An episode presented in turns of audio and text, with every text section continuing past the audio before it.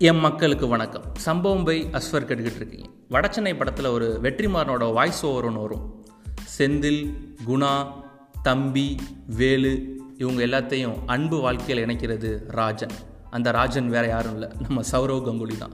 அப்போ நான் சொன்ன முன்னாடி அந்த அஞ்சு பேர் யார்? செந்தில் குணா வேலு தம்பி அன்பு.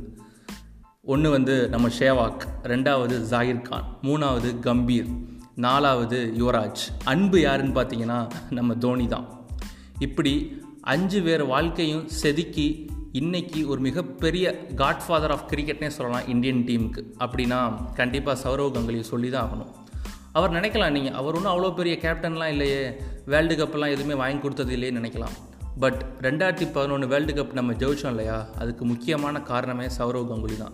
ஏன்னா அந்த சீரீஸில் எடுத்து பாருங்கள் நிறையா மேட்ச் வின்னிங் பெர்ஃபார்மன்ஸை கொடுத்தது யாருன்னு பார்த்தீங்கன்னா நம்ம ஜஹீர் கானாக இருக்கட்டும் அதிக விக்கெட் டேக்கர் இந்தியன் டீமில். நெக்ஸ்ட்டு வந்து நம்ம ஷேவாக் ஓப்பனிங்கில் சும்மா பிரித்து மேய்ஞ்சிக்கிட்டு இருந்தார். அடுத்து கம்பீர் ஃபைனலில் ஒரு நைன்டி செவன் ரன்ஸ் இம்பார்ட்டண்ட்டான ரன்ஸ் அடித்து கொடுத்தாரு. நெக்ஸ்ட்டு யாருன்னு பார்த்தீங்கன்னா நம்ம Yuvraj Singh man of the series வாங்கினார். அதுக்கப்புறம் லாஸ்ட் பட் நாட் லீஸ்ட் நம்ம தோனி தொண்ணூத்தோரு ரன் அப்படி கேப்டன்ஷிப் பண்ணி சும்மா மாஸ் பண்ணி ஜெயிச்சோம் அந்த சீரீஸை அதுக்கு முக்கியமான காரணம் வந்து கங்குலின்னு சொல்லலாம். ஏன்னா நான் சொன்ன இந்த அஞ்சு பேரும் கங்குலிகிட்ட இருந்து போனவங்க தான். இப்போ வேறு லெவல் லெஜெண்டாக வந்து நிற்கிறாங்க இது மாதிரி நிறைய சம்பவம் கங்குலி பண்ணியிருக்காரு. அப்படி ஒரு சிறப்பான செம்மையான சம்பவம் என்னென்னு பார்த்தீங்கன்னா நம்ம சச்சின் அப்போ கேப்டன்ஷிப் பண்ணிகிட்டு இருந்தார். அப்போ வந்து பாகிஸ்தான் கூட ஒரு அஞ்சு ஓடிஐ சீரீஸ் அப்போ வந்து நம்ம வந்து கலர் டிஷர்ட்லாம் கிடையாது. சும்மா நார்மலான டெஸ்ட்டு மேட்ச்க்கு யூஸ் பண்ணுறோம்ல அந்த மாதிரி ஒயிட் தான். அப்படி யூஸ் பண்ணிகிட்டு இருக்கையில் நிறையா நமக்கு தெரிஞ்ச பவுலர்ஸ்லாம் அப்போ இந்தியன் டீம் கிடையாது. எல்லாமே புதுசு. அப்போ சீக்ரெட் வெப்பனாக இருந்தவர் தான் நம்ம சௌரவ் கங்குலி. அப்போ தான் ஒரு ஆல்ரவுண்டராக பேட்டிங்கும் வரும் பவுலிங்கும் அவருக்கு பண்ண தெரியும் அப்படின்ட்டு நாளுக்கு ஒன்று அந்த சீரீஸை ஜெயிப்போம். மேன் ஆஃப் த சீரீஸும் வாங்குவார் சௌரவ் கங்குலி.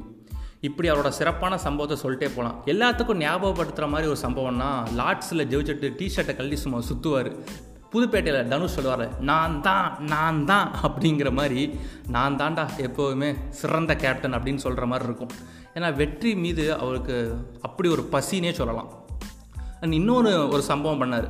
அதாவது பேட்டிங்கில் வந்து கிட்டத்தட்ட ஐம்பது ஆவரேஜ் வச்சு இருக்கிறவங்க யாருமே ஓப்பனிங் ஸ்பாட்டை வந்து இன்னொரு பிளேயருக்கு அப்படியே தாராவாத்து கொடுக்க மாட்டாங்க.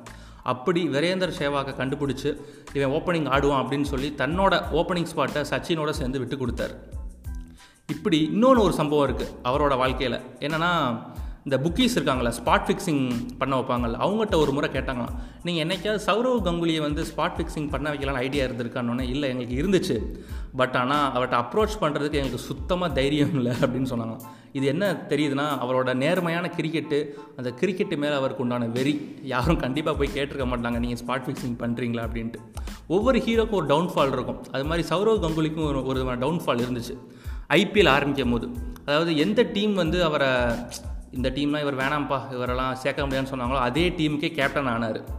நெக்ஸ்ட்டு அன்சோல்டு பிளேயராகவும் இருந்தார் ஐபிஎல்லில் இவர் நான் எடுக்க மாட்டோன்னு சொன்னாங்க. ஆனால் இப்போ ஐபிஎல்லே அவர் தான் நடத்த போகிறார் இப்படி ஒவ்வொரு வாழ்க்கையிலையும் அவர் சந்தித்த தோல்விகளும் சரி வெற்றிகளும் சரி கூட வந்துக்கிட்டே இருக்கும் என்றைக்குமே அதாவது தேவர் மகன் படத்தில் சிவாஜி சார் சொல்லுவார் இன்றைக்கி நீ சாப்பிடுவேன் நாளைக்கு மகன் சாப்பிடுவேன் ஆனால் விதை நாம் போட்டது.